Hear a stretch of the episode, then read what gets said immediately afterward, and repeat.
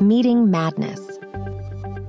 Managers now average 23 hours a week in meetings, up from 10 hours in the 1960s. Companies are trying to promote a more collaborative culture, but it's actually hurting employee productivity.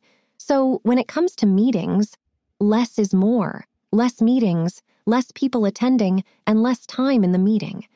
TED Talks are limited to 18 minutes because that's the outer limit of an adult's attention span, and the ideal meeting size is between 5 to 8 participants.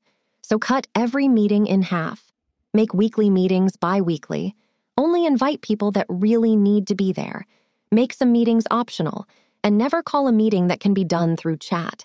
If you do that, the meetings you conduct will be much more productive. People will know they're important. And who knows? They may even look forward to them. Have you met Lila? Learn more at mentalnotes.ai.